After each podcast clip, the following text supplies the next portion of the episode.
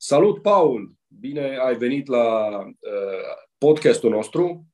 Uh, noi la Remax ne-am gândit să facem o emisiune în care să vorbim despre franciză în general, pentru că, în particular, despre franciza Remax vorbim foarte des și cred că subiectul ăsta de business în franciză e unul de mare interes astăzi în piața din România, cred că în Europa, la fel.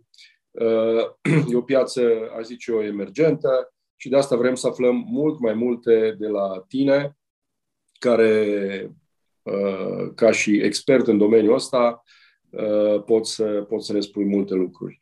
Dar, în primul rând, poate ne zici tu despre tine, despre voi. Eu mai am și niște întrebări care o să mă duc un pic mai adânc decât primele informații care o să le dai tu și să vedem mai mult despre expertiza voastră, dar la început ajută-ne să înțelegem cine, cine sunteți, cine ești. În primul rând te salut și eu, Răzvan. Mulțumesc de invitație și salut inițiativa voastră și mi se pare foarte, uh, foarte bună și într-adevăr sunt puține voci care vorbesc despre franciză în România la modul constructiv, nu doar de a promova per se franciza. Uh, uh, eu sunt Paul Voicu, sunt unul dintre cofondatorii de la Franchise. Anul ăsta am împlinit 10 ani de activitate. Wow. Mulți înainte! Mulțumim. Da, primii 10 ani au fost mai grei. Da, exact. Urmează succesul.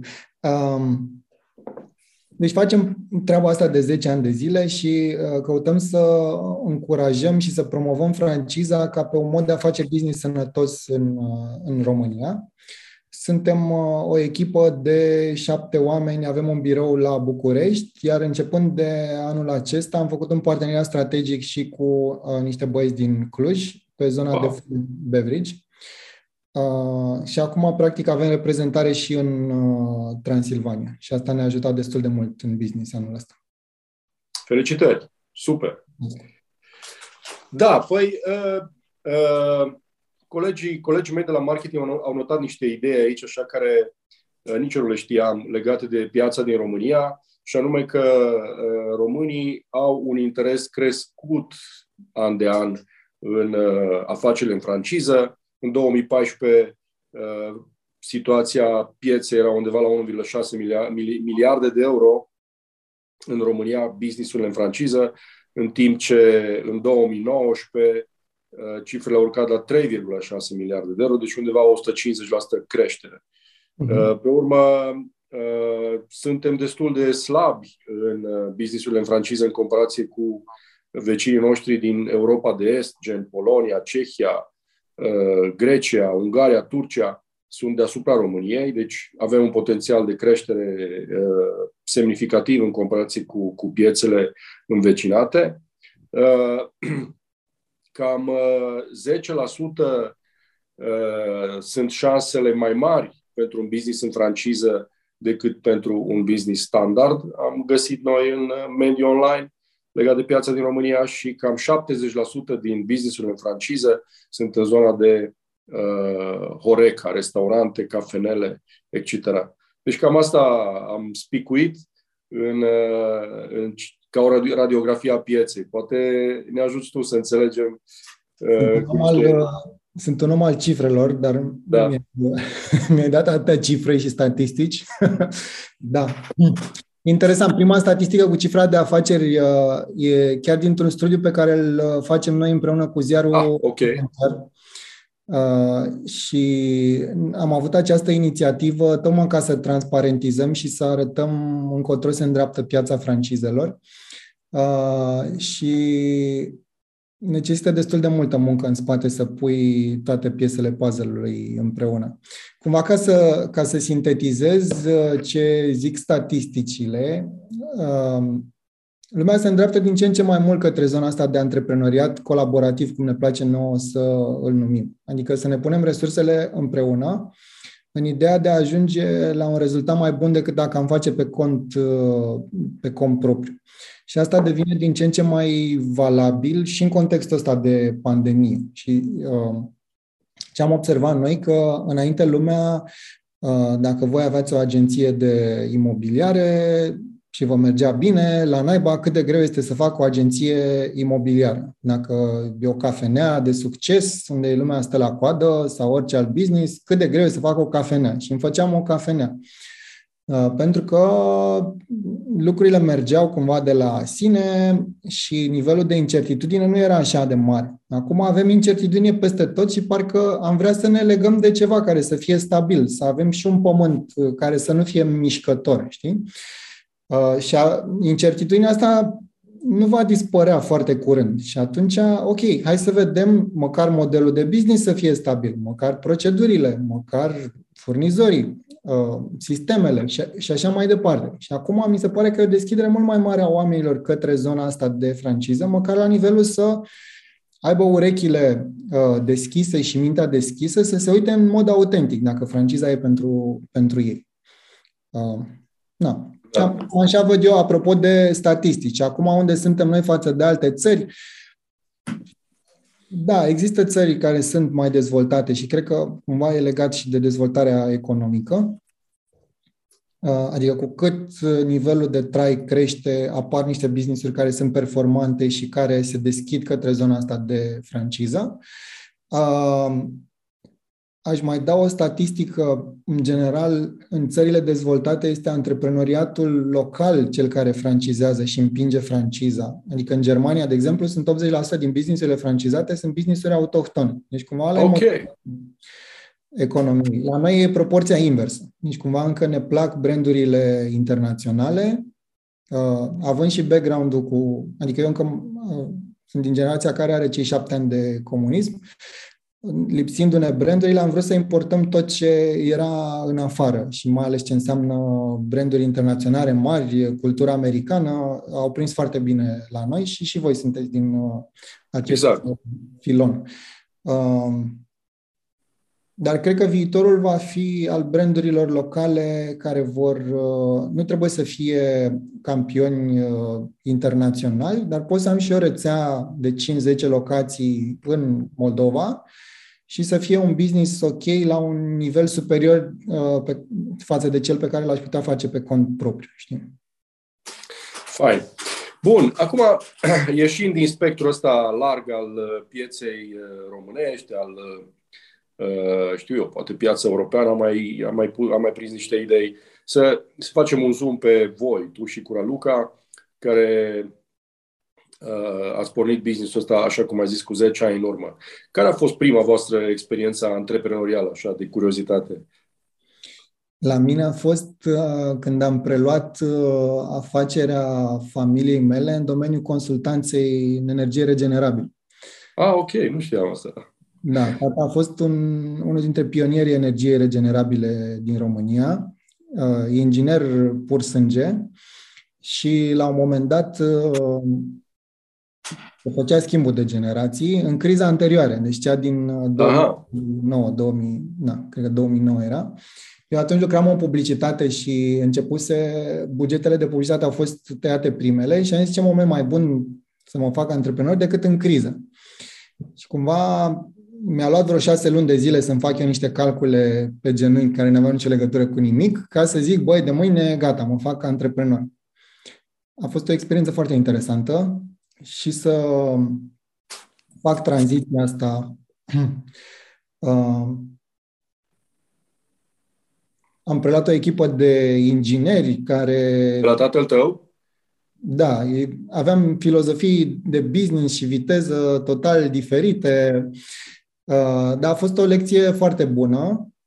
Uh, businessul ăsta a funcționat decent vreo 3-4 ani, după care s-a schimbat legea peste noapte, era o lege cu certificatele verzi și, practic, de pe o zi pe alta n-a mai sunat telefonul.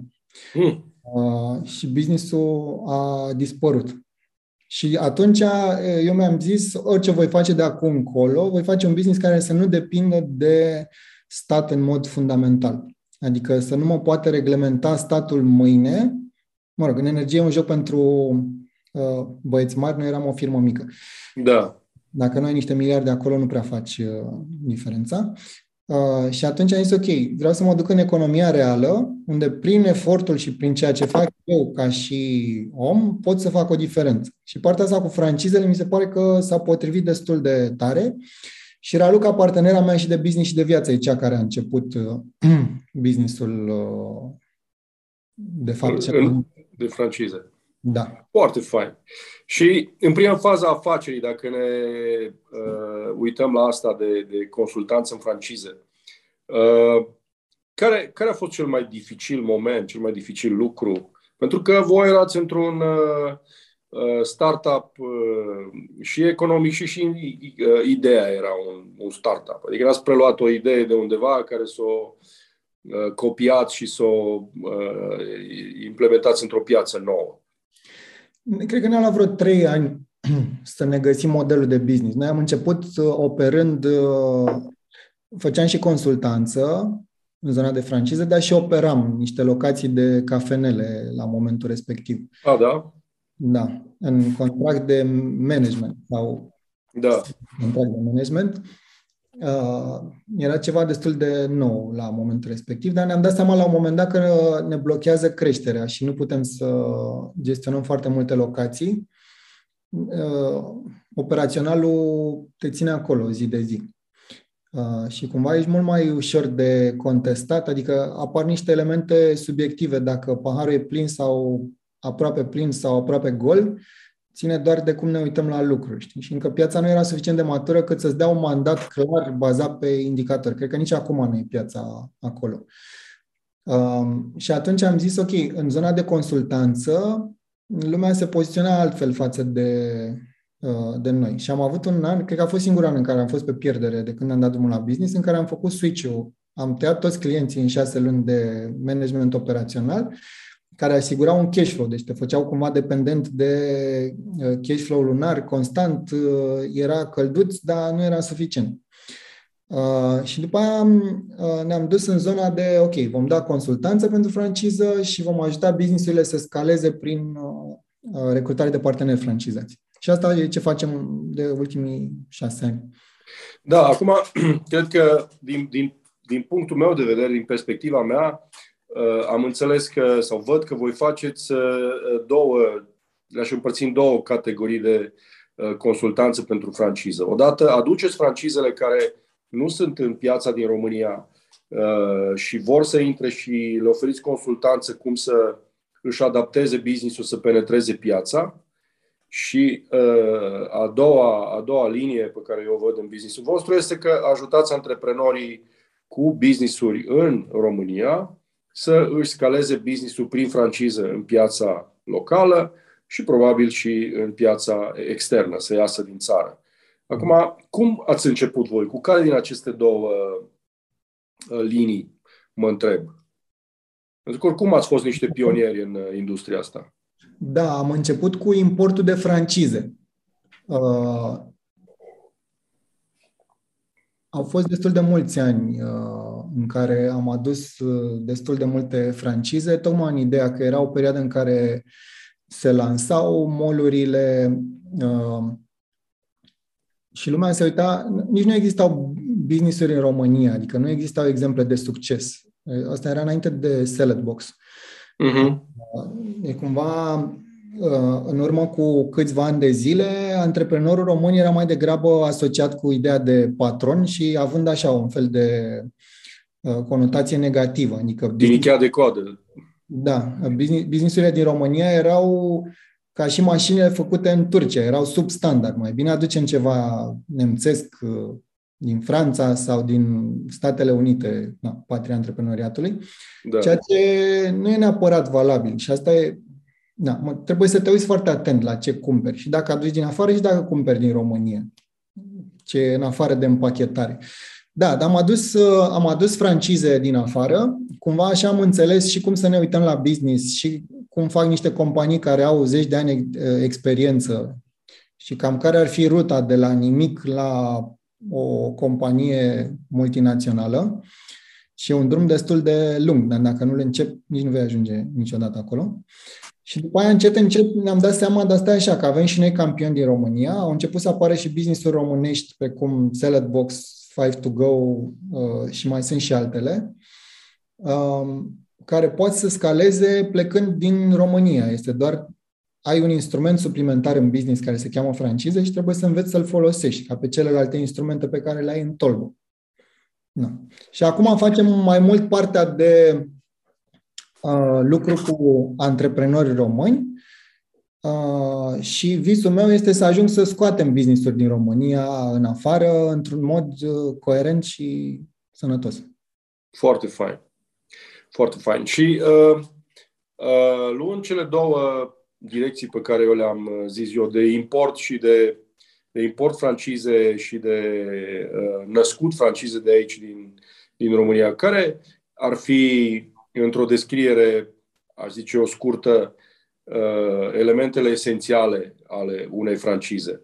Uh, presupun că cineva ar fi interesat în uh, a intra într-un business și se uită la varianta uh, de, de de a lua o franciză. Adică ce e cel mai important să, să aibă o franciză dacă vrei să intri în, într-un business din ăsta? Așa, la modul cât se poate de general.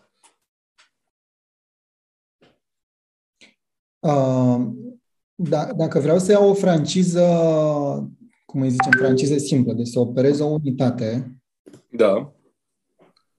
Eu m-aș uita în primul rând la două aspecte. Dacă mă identific cu brandul respectiv și cred că aș putea să fac o treabă bună în rolul respectiv și să înțeleg foarte bine care este rolul. Și asta mi-a plăcut la voi și chiar dau exemplu că voi de fapt nu sunteți în businessul de a vinde proprietăți, ci în businessul de a recruta oameni care să vândă... Da, noi suntem într-un business de resursă umană. Da, și iar nu ești în businessul de... Adică dacă îți place cafeaua, e una, dacă îți place să servești oamenii, e alta. Dacă îți place să servești oamenii, s-ar putea să fii bun pentru un francizat de cafenea. Dacă vrei să bei doar cafeaua, mai bine o plătești și te duci la una dintre, știi că va fi mai ieftin. Adică, gen, dacă îți place să schiezi, nu o să cumperi muntele ca să schiezi doar tu, că doar din orgol. Da. Știi? Bun, asta e una. Și al doilea lucru ce m-aș uita este dacă... Deci, scuză, scuză-mă, cred că dacă am înțeles bine, primul lucru este să înțelegi cumva industria, în care intri și serviciul sau produsul în sine. Da, care este uh, jobul pe care ar trebui tu să-l faci? Care e rolul tău ca și partener francizat? Că jobul e puțin e asociat uh, aiurea. Uh, repetând, da. care, care este rolul tău și dacă ăla este un rol pe care tu poți să ți-l asumi, tu sau oamenii tăi din management. Uh-huh. Dacă vorbim de oamenii tăi din management, de unde vei la oamenia? Deci tu și echipa ta, cum veți implementa businessul ăla și că veți fi potriviți pentru acel rol. Și sunt oameni care își aleg un business total nepotrivit și știm că dacă dau exemplu de Horeca, acolo e destul de dificil din punct de vedere uh, efort fizic. Dacă nu ești obișnuit cu treaba asta, e clar că nu vei face față. În businessurile de vânzări, iară, dacă nu ești obișnuit să accepti un refuz și să o iei ca pe o provocare și o curbă de învățare, vei renunța după primele 20 de telefoane. O știm, da? Da. Și atunci mai Confirm, da. Nu băgăm oameni în sistem doar că e cineva dispus să plătească taxa de intrare, știi? Că, da. Um, și ce m-aș mai uita este ce ți oferă franciza. Uh, s-a, s-a creat cumva și ideea că franciza e un fel de garanție a succesului. Asta e extrema cealaltă, știi? Adică garanția da. succesului e un fel de salariu pe care mi-l dă cineva. Și ce garanție am eu? Și până la urmă e o chestie antreprenorială și ar trebui să evaluezi, ok, ce mi oferă franciza la mod autentic. Și asta poți să faci doar cu franciza, adică doar cu franciza pot să mă duc să văd produsul, serviciu, să văd efectiv ce mi se oferă și care sunt rezultatele altora și să văd dacă eu pe cont propriu aș putea să fac același lucru, asta însemnând brand, sisteme, marketing, totul să le am, cât m-ar costa dacă mâine aș începe să fac chestia asta și să le iau din piață la prețul pieței, știi? Adică da. dacă mâine vreau să fac o școală de coding, cât mă costă să-mi fac brandul, dar nu pe stock photos, cum am văzut acum la un partid chiar azi, uh, cu 50 de euro, dar să fie un efort uh, consistent. Da? Cum mi-aș face sistemele, cum aș face ERP-ul și cum mi l-aș implementa, de unde aș face training-ul, care ar fi strategia de recrutare și dacă le pui pe toate astea pe o listă, dar fără să te minți, adică fiind autentic cu tine, da? Da. O să vezi că s-ar putea să dea cu plus franciza și sunt destul de multe nișe, din ce în ce mai multe, în care nu mai face sens să faci un startup. Dacă nu ești un antreprenor super versat și care vrei să revoluționezi ceva, o nișă, da? Dar dacă ești un mic antreprenor, m-aș uita oricând mai degrabă la o franciză, să văd ce mi se oferă, așa mă și calibrez. Ok, poate nu o să o cumpăr, dar aș vedea, ok, cât de bună este versiunea francizei și cât de bun pot să fiu eu. Ok. Da. Și acolo poți să vezi dacă e o decizie uh, pe care poți să o iei. Da. Interesant, mi-a venit o idee, o idee ascultându-te. Uh, care, care este un buget mediu, să zicem, cu care în uh, piața din România poți să intri într-un business din ăsta în franciză? Știu că paleta e foarte largă, dar... O să zic că noi, uh, deci cumva în bula noastră, uh, investiția medie e undeva între 70 și 80 de mii de euro. Capitalul de lucru investiția overall într-un concept. Asta înseamnă că avem și concepte care sunt la 200 de mii și concepte care sunt pe la 30 de mii. Dar în uh-huh. medie, uh, cei care lucrează cu noi uh, și cumpără o franciză de la noi, investesc în 70-80 de mii de euro. Asta este investiția inițială? Sau da, investiția inițială la cheie. Cum? Este investiția inițială la cheie noi cumva ne raportăm la investiția asta la cheie, adică toți banii de care ai nevoie, mâine să rotești cheia și businessul să înceapă să producă, incluzând și capitalul de lucru necesar până când ajungi la uh, break-even, deci unde okay. uh, veniturile sunt egale cu cheltuielile și nu mai trebuie să vii cu bani de acasă. Uh-huh. Pentru că am învățat de-a lungul timpului, ca să completez ideea, că dacă nu ne raportăm la suma asta totală, s-ar putea să avem niște surprize neplăcute pe parcurs, că ea sunt toți banii noștri și nu am bugetat cum trebuie și ajungem că am dat drumul la business și nu mai avem cu ce să ne plătim chiria din luna 1. Și asta creează, chiar dacă businessul era pe parcursul lui normal și în două luni ar fi ajuns pe profitabilitate. Și practic tu te neci înainte să începi să înnoți. Da, la mal, da. Da. Care sunt, uh, din experiențele voastre, uh, să zic eu, top 3 greșeli pe care le face un proaspăt francizat. Probabil că tocmai ai zis-o pe una, cu uh, bugetarea greșită și un start uh, uh, decapitalizat. Da. Hai să mă gândesc puțin. Top 3 greșeli.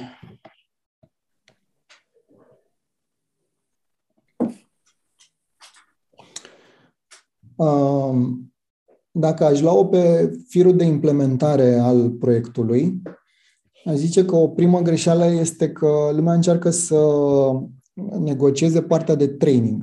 Deci, cumva, dacă trainingul este de trei săptămâni, încercăm să-l tragem în jos la o săptămână, că avem costuri să ne deplasăm la București sau la Cluj sau unde este francizorul nostru și unde se ține trainingul.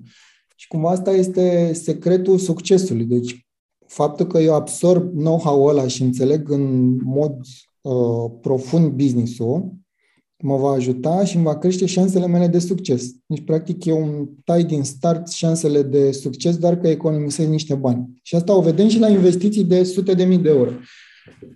Deci, practic, refuz să iei know-how. Da. Uh-huh. Adică, concret, pentru că tu economisești 2% din suma de investit, îți stai cu 70% transferul de know-how. Ceea ce... Interesant. Așa la rece nu face sens, dar mi, mi se întâmplă foarte des și mi se întâmplă și cu francizorii. Adică vine francizatul, cel care vrea să ia business-ul și zice, băi Răzvan, știi că trainingul tău de 3 săptămâni e cam lung, dar aș veni weekendul ăsta, stăm și noi la o bere, povestești și mie cum e și mă duc eu și fac, știi?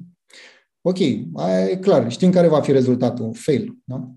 Al doilea lucru este că francizatul iese din rolul lui, care este un rol mai degrabă operațional. Deci, practic, în franciză, ce mi se pare interesant este că cineva a luat foarte multe decizii pentru tine. Și tu poți să te concentrezi pe o anumită arie destul de specifică și să fii foarte bun acolo. Și tentația este, băi, dar hai să revoluționăm tot, știi? Deci hai să schimbăm, hai să venim cu idei. Cumva noi avem sângele ăsta latin, să venim cu idei. Da, da, da. Și, de fapt, dacă te uiți la toate brandurile mari, totul ține de consistență.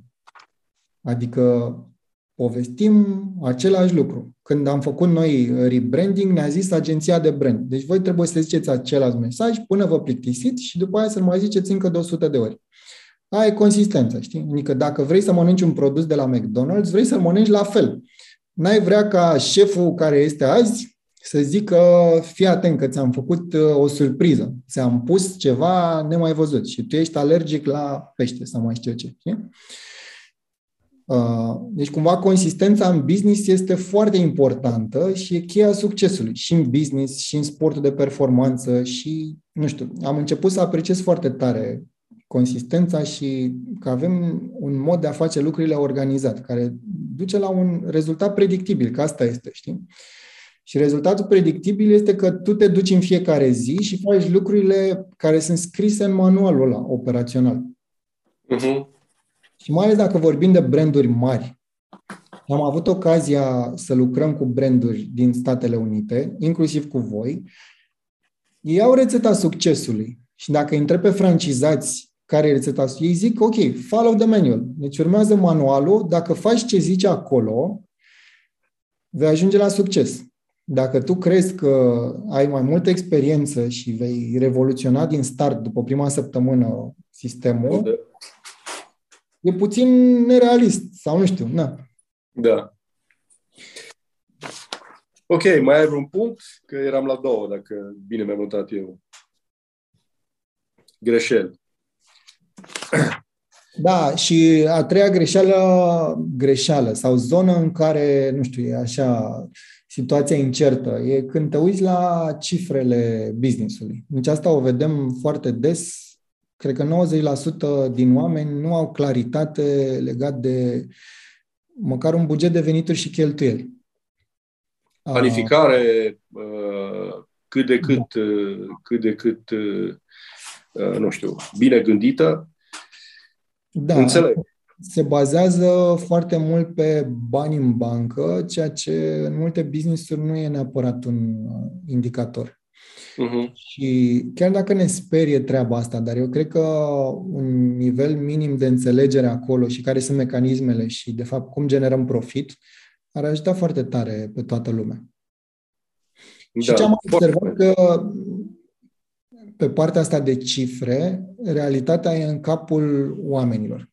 Adică nu contează ce se întâmplă în mod real, ce vânzări și ce cheltuieli ai și ce nivel de profitabilitate. Dacă eu cred că sunt pe minus, chiar dacă tai tu o situație centralizată undeva în care mi arăți că aș fi pe plus, dacă ai realitatea mea, că eu sunt pe minus cu businessul pe care l-am luat de la tine, atunci va fi foarte greu să schimb această realitate, știi?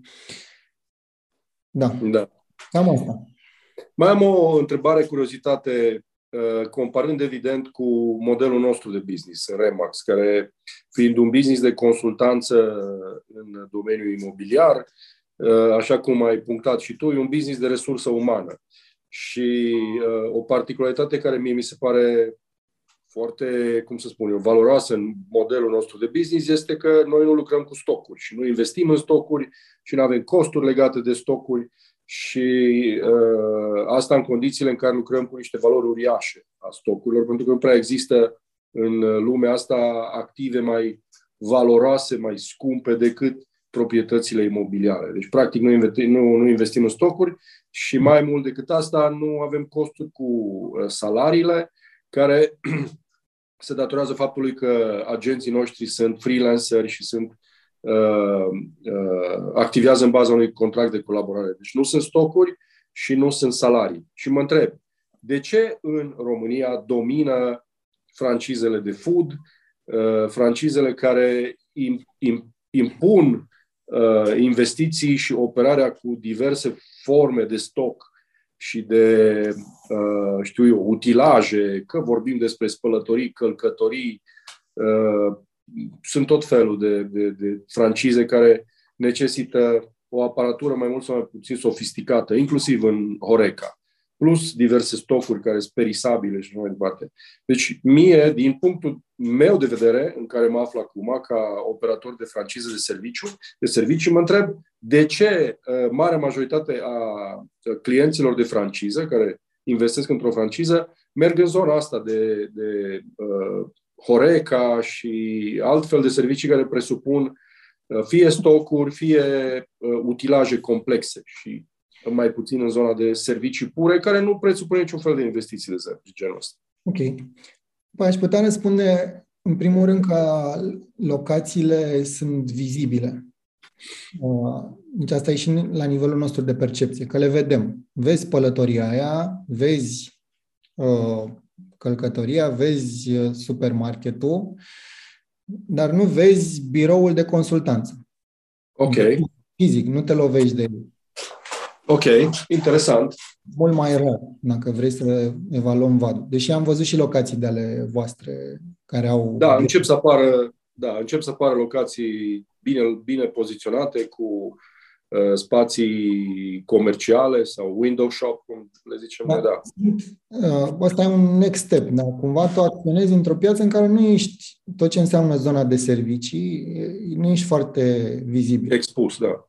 Uh, mai e un element că acolo, tocmai pentru că necesită investiții în capital, ai nevoie de parteneri. Deci o formă de atragere de capital pentru business și de capitalizare. Nu? Adică dacă am de deschis 100 de locații ori 100 uh, de mii de euro, înseamnă 10 milioane de euro în acele echipamente, presupunând că ai doar partea echipamentelor, care în general înseamnă, nu știu, 50%, 60% dintr-un business.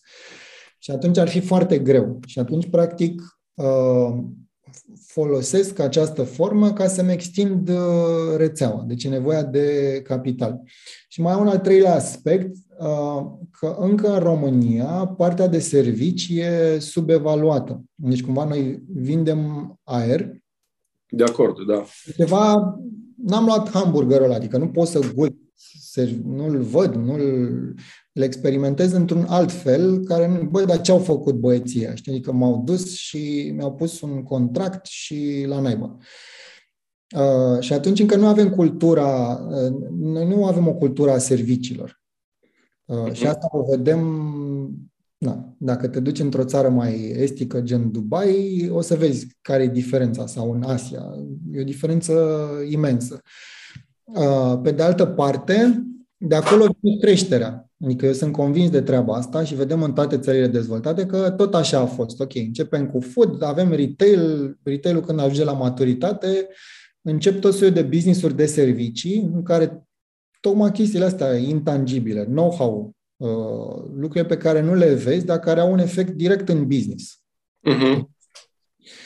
Vor fi apreciate. Dar acum trebuie să găsești împachetarea și încă sunt puține business-uri din România să găsească împachetarea asta, să, să transmită valoarea. Știi? Adică cumva, iar, care e discuția? Că piața că nu te înțelege pe tine ca produs sau tu că nu transmiți uh, într-un mod coerent și convingător? Știi? Da, să nu ți-ai, nu ți-ai uh, adaptat modelul pieței. Da, dar asta mi se pare apropo de, de voi și de consistență, că urmărindu-te mai degrabă din afară, că tu ți-ai asumat rolul ăsta de uh, pionierat Uh, și de a deschide piața și ești foarte consistent în ceea ce povestești, ești foarte consistent în prezentări, că am văzut mai multe prezentări ale tale, transmiți același lucru, e clar că ești pe, într-un traseu și nu ne abatem de la el. Ok, avem ups and downs, dar uh, direcția e clară. Da, e ca și cu GPS-ul, știi? Când ai dat destinația, de câte ori te abați de la traseu, el îți reconfigurează traseul dar tot pe drumul principal te pune cumva, știi? Adică tot pe direcția aia. Și lucrul ăsta încerc să-l fac și eu.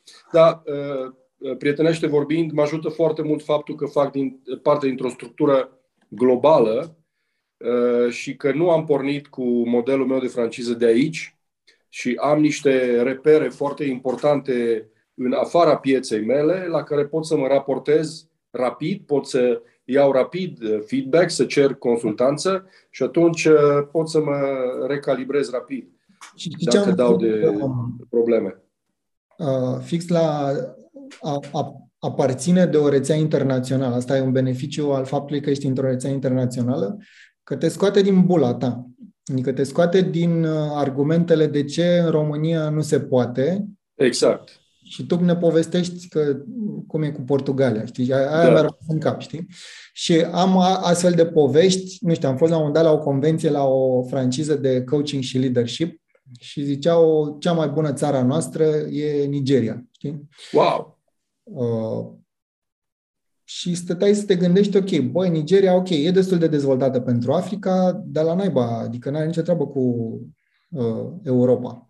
Cumva te scotea total din, deci dându-ți un alt mod de raportare, era doar de om și cât de performant și până unde poți tu ca și individ să duci business-ul respectiv, ca master, știi că uh-huh. e mult de master și de viziunea lui. Uh, dacă ești doar din România, e într-un joc în care ești tu singur și uh-huh. e mult mai greu să te challenge Asta e altă problemă. Când da, corect, corect, corect. Ajungi într-o zonă de confort și de ce să mai... Adică între 30 și 100 de locații, de ce să mai tragi? Că tot milionari ești.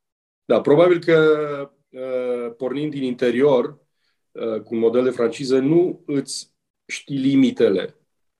Până unde ai putea să crești? Ori, nu știu, eu, în uh, poziția în care sunt, știu că Uh, sunt exemple de țări în care Remax a ajuns la un nivel de penetrare impresionant la nivelul pieței, numărul de agenți și numărul de agenții, ceea ce mă arată că se poate să mă duc în direcția aia. Probabil că n-aș fi știut să n-aș fi crezut lucrul ăsta dacă n-aș fi făcut uh, parte dintr-o uh, astfel de rețea care să-mi ofere niște modele de succes pe care altfel nu, le-aș fi, nu mi le-aș fi putut imagina. Da. Dacă ai zis mai devreme de master, de master francizor, cel care Uh, deține uh, franciza într-o piață dată, națională, să zicem noi.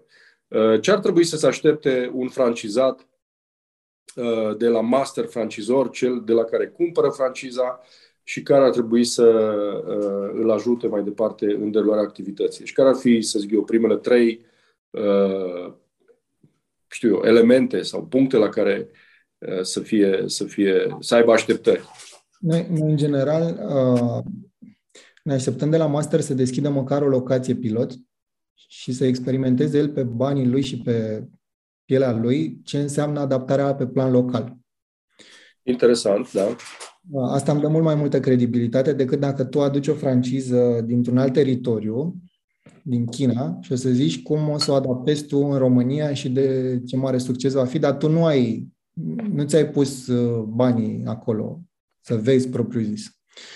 Deci, cumva, rolul masterului este să adapteze businessul pe plan local. Asta înseamnă de la traducere de materiale, la adaptarea la specific, la pricing, să nimerești pricing-ul. Iar e o chestie foarte importantă și uneori nu e așa de simplă cum îmi stabilesc pricing-ul în piață, versus alte țări unde se plătește mult mai bine, știi? Mai ales în zona de servicii, destul de sensibilă uh-huh. uh, treaba.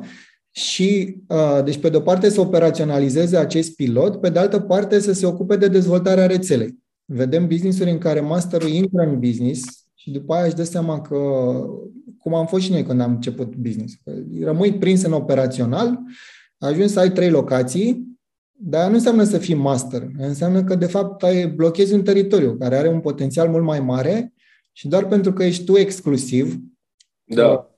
Da a fost o perioadă în care lumea vrea să aibă exclusivitate. Era o chestie psihologică, să fie singurul din România. Da, întâlnim și noi, da. În uh, orașe. Da. Ceea ce e ok. Dar dacă ești dispus să faci și performanță, știi? Adică, na, vine la pachet și cu responsabilizare. Uh, da, și după aceea să se ocupe de dezvoltarea rețelei și să aloce resurse și să-și dezvolte o, re- o echipă.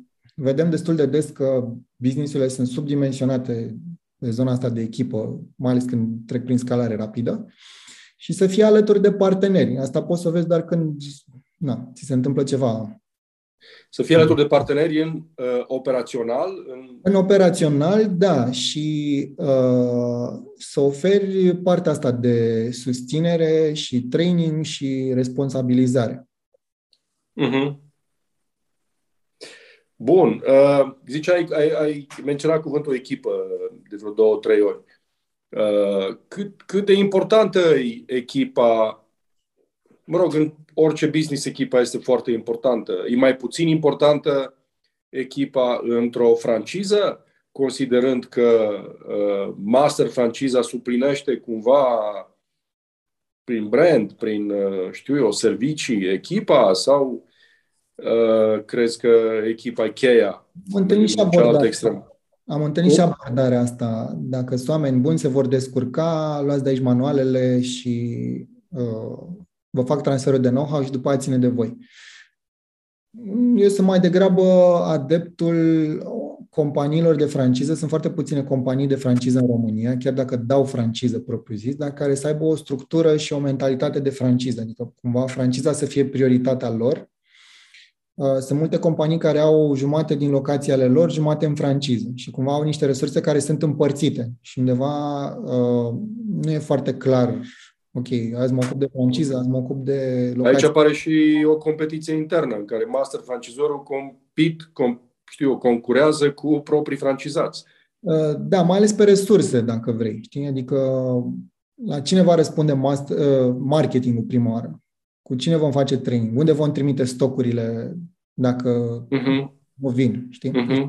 Apare și competiția asta, dar cumva te, te unul e mai de operațiuni, care înseamnă că faci în fiecare zi același lucru, uh, rezolvi mici probleme, focuri care ard. Alta este că la nivel, hai să ne uităm de sus să vedem de ce au nevoie oamenii în rețeaua mea și cum crește în rețeaua și cum le creștem profitabilitatea lor.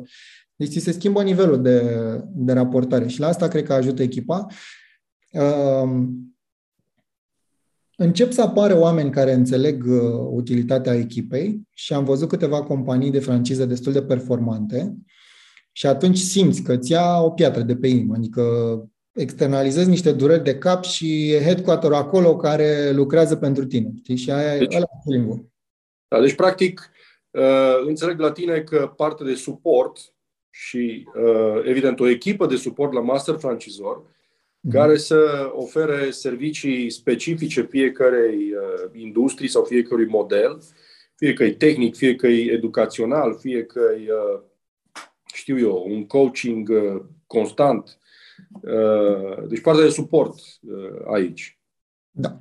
În viziunea noastră, cred că modelul nostru de business se bazează pe trei elemente cheie dacă vorbim de modelul de franciză Remax. E brand, brandul trebuie să fie, și cred că dacă pornești un business de la zero, trebuie să fii atent la aceste trei elemente. Brand, care trebuie să fie uh, ușor recognoscibil și să, dea, să deschidă uși pentru uh, pentru francizat.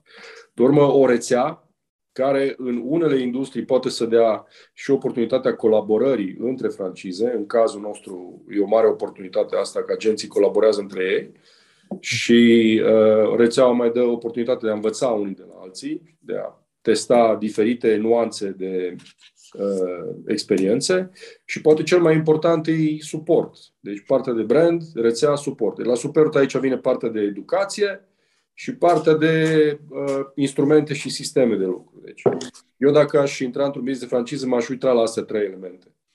Cât de puternic e brandul, câtă recognoscibilitate are, cât e de mare rețeaua și cât de prezentă este în piață și ce suport dă. Și probabil că aici e cel mai interesant.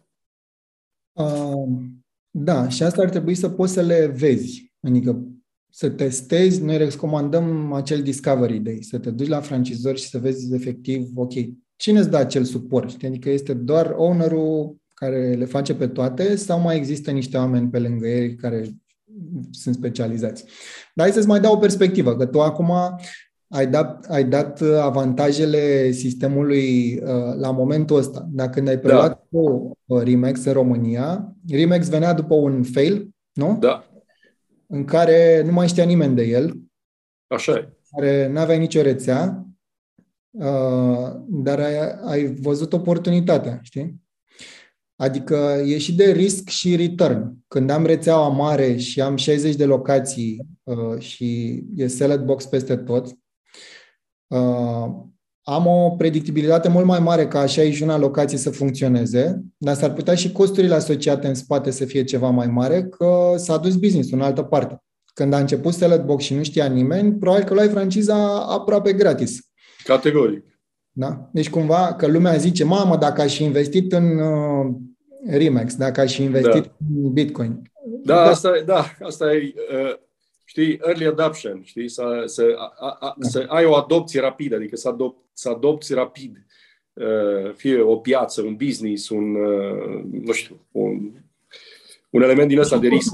E și un profil de risc, adică uneori ne place să vedem doar beneficiu că dacă aș fi făcut eu salad box primo, dar nu vedem și riscul asociat, știi? Uh, și după aia, băi, deci am ratat-o pe asta, nu știu, am ratat spălătoriile auto. Uh, și de obicei când vezi deja trendul, e cumva puțin târziu. Târziu, da, da. Pe unele, pe unele nișe. Altele nișe uh, unde vezi un mega trend, știi, ok, vezi, mâncare sănătoasă, ok, a fost revoluția cafelei, uh, e zona asta de servicii pe care eu o văd și cred că aici va fi foarte mult de lucru în perioada următoare.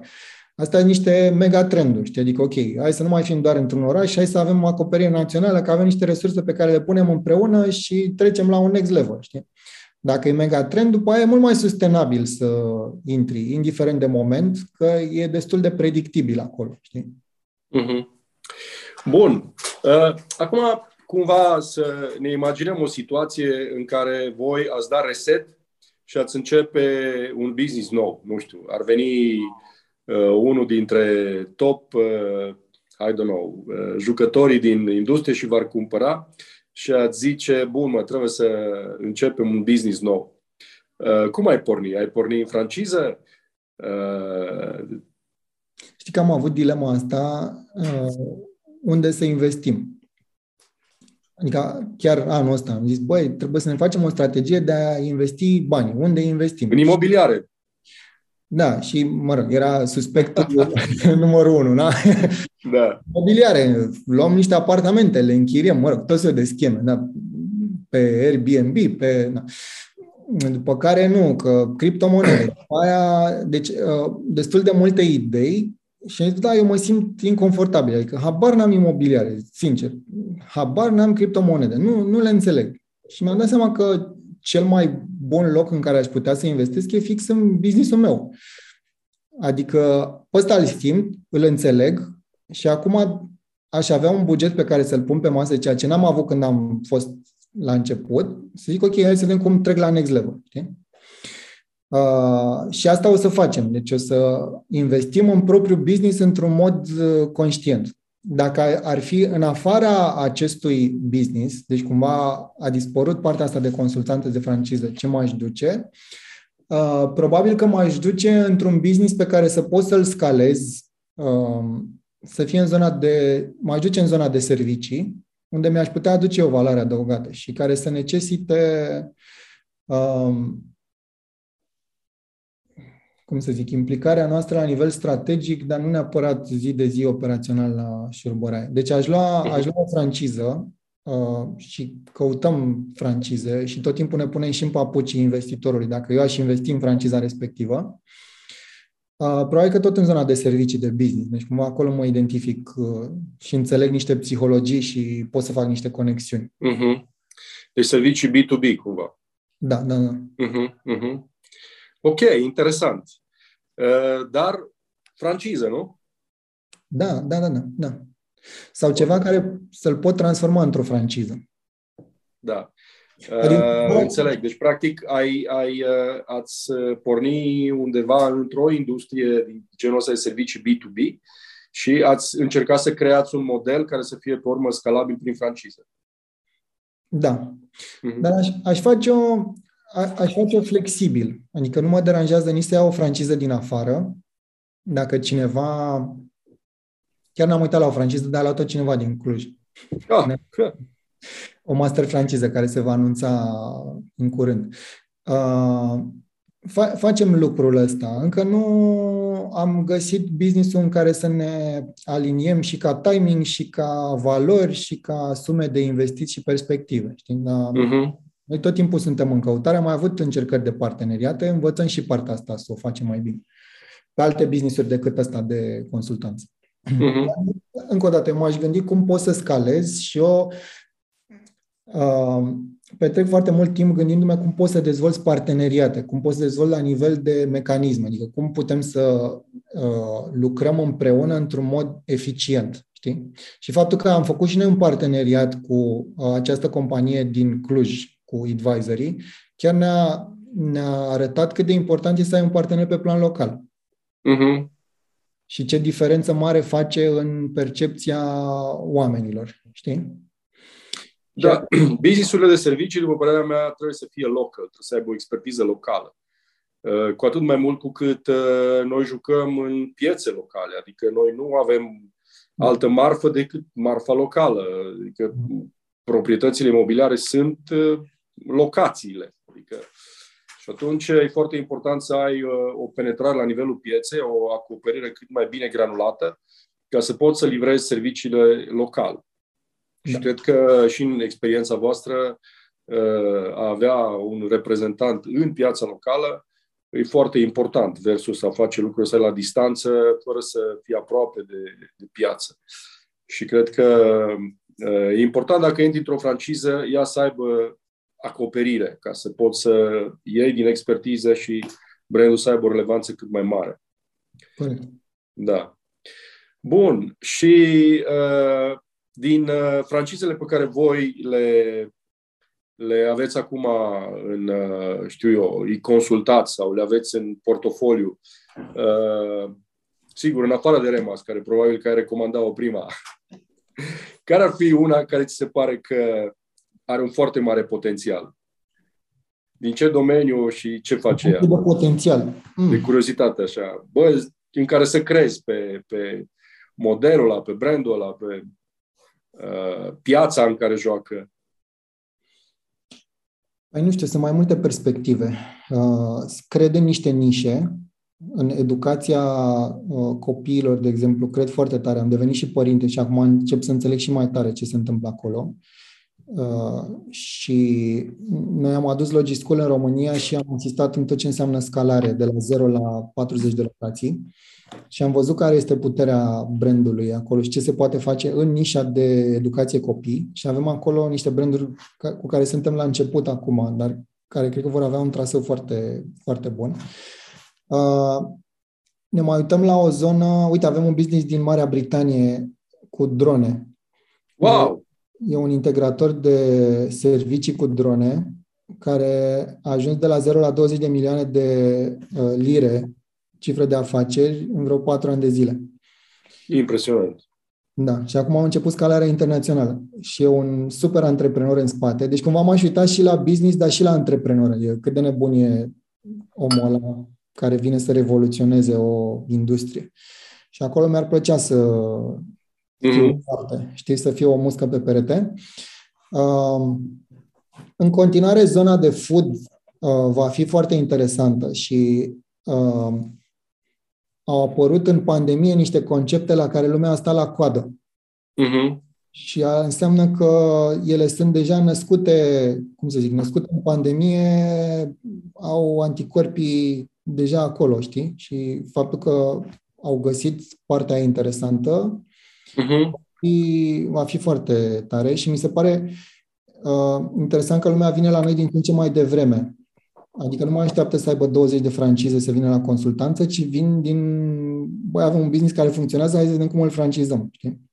Mi se pare da. cel mai sănătos și cel mai înțelept. Când da. uh, ai uh, uh, modulul zero, care l-ai testat și vezi că funcționează, te apuci și faci treaba asta din faza zero, pentru că e cel mai eficient să, deci, aș, ca să concluzionez, aș zice așa, educație pentru copii, business-uri care să aibă o componentă șuchie, deci ceva care să zică, wow, cum ai zis și tu, wow, ceva cu drone. Hai să vedem da. Urma. Și m-aș uita la business-uri care sunt în zona de food, care sunt simple operațional și care poate să genereze niște profituri interesante adaptate la contextul de zi. Uh-huh. Super! Uh, foarte interesant. Eu mi-am propus să stăm o oră, o oră se cam apropie de sfârșit. Așa că, uh, în încheiere, aș vrea să te întreb cum faceți voi consultanță pentru cei care uh, vor să-și francizeze business-ul și aveți o paletă așa de largă de domenii. Uh, medical, food, servicii, financiare am văzut, educație pentru copii. Mi se pare foarte interesant să reușești să uh, izolezi modelul care trebuie să-l creezi, practic, adică trebuie să-l creezi ca să poți să-l scalezi. De unde uh, generați atâta expertiză din atâtea domenii? Uh, e o întrebare foarte bună. Noi nu suntem experți pe niciunul din domeniile astea. Deci cumva asta este rolul clientului să-și înțeleagă cum se pun dinții sau cum se vând microcreditele sau cum se vând proprietățile imobiliare. Noi ce înțelegem este de ce ai nevoie ca să faci o franciză de succes. Deci care sunt elementele de parteneriere, ce ar trebui să pui acolo din punct de vedere uh, susținere, care ar trebui să fie investiția, cum ar trebui să facem transferul de know-how, care e mentalitatea pe care ar trebui să o ai ca să nu ți se pară că te fură cineva. Uh, și verificăm dacă aceste elemente se pot pune împreună. Dacă se pot pune împreună, suntem de acord să ne parteneriem și să încercăm să scalăm businessurile respective. Faptul că lucrăm în destul de multe nișe ne dă o viziune să vedem ce se întâmplă și în alte industrii. Că uneori lumea e foarte băgată în Interesant. verticala respectivă și zice, bă, nu știu, la noi se întâmplă, nu se întâmplă nimic, whatever. Dar așa putem să vedem în diverse industrii, ok, ce înseamnă digitalizare, care sunt practicile de management, ce înseamnă un business performant, cum își optimizează oamenii profitul, cum își fac pricing-ul. Și astea sunt niște subiecte comune care se regăsesc uh-huh. de, de business. Și acolo, da, asta e o zonă care mie îmi place foarte tare, să descoper business-uri și să intru uh, să intru să le analizez și să pot să contribui la ruta lor de scalare. Fain, foarte fain. Uh, în final, o să aveți evenimente de franciză în 2022, aveți ceva planificat ca să ne pregătim uh, și noi, cei care suntem în industrie și cei care poate ne vor să intre sau sunt curioși să afle mai multe? Să avem uh, un webinar pe 13 ianuarie dedicat, okay. dedicat celor care se gândesc să-și francizeze afacerea. E ok. care poți să vezi în vreo patru ore dacă franciza e pentru tine. Și eu cred foarte tare și în uh, ideea de a lua o decizie informată. Și atunci când vrei să francizezi afacerea și atunci când vrei să cumperi o franciză. Fiindcă cea mai mare prostie este să te bagi cu capul înainte și după aceea să zici, bă, dar nu știam că... Uh-huh. Asta este un prim eveniment. Uh, în martie-aprilie o să anunțăm un, uh, o să intrăm într-un proiect cu o mare bancă din România care lansează un proiect foarte interesant, dar încă nu pot să wow. spun. Și acolo probabil că vom avea o prezență lunară în care vom încerca să diseminăm mai mult informația. Uh, și anul ăsta au fost valurile impredictibile ca să facem un da. eveniment, dar la anul ne dorim foarte tare să, să reluăm evenimentul cu ziarul financiar. În toamnă, probabil. Între valuri. Între valuri, da. da. Cum, acum asta ar fi strategia, să găsim două, o perioadă de între două valuri în care lumea să fie ok și în mindset-ul de hai să ne vedem. Și cred că ne lipsește treaba asta și uh, suntem aici. Deci noi cumva am ieșit din criza anul ăsta, a fost cel mai bun pentru noi și la anul suntem foarte optimiști de ce se, ce se va întâmpla cu piața francizelor. Da. Mă laud și eu, am avut și noi un an extraordinar, am crescut cu 88% până acum față de anul trecut. Wow.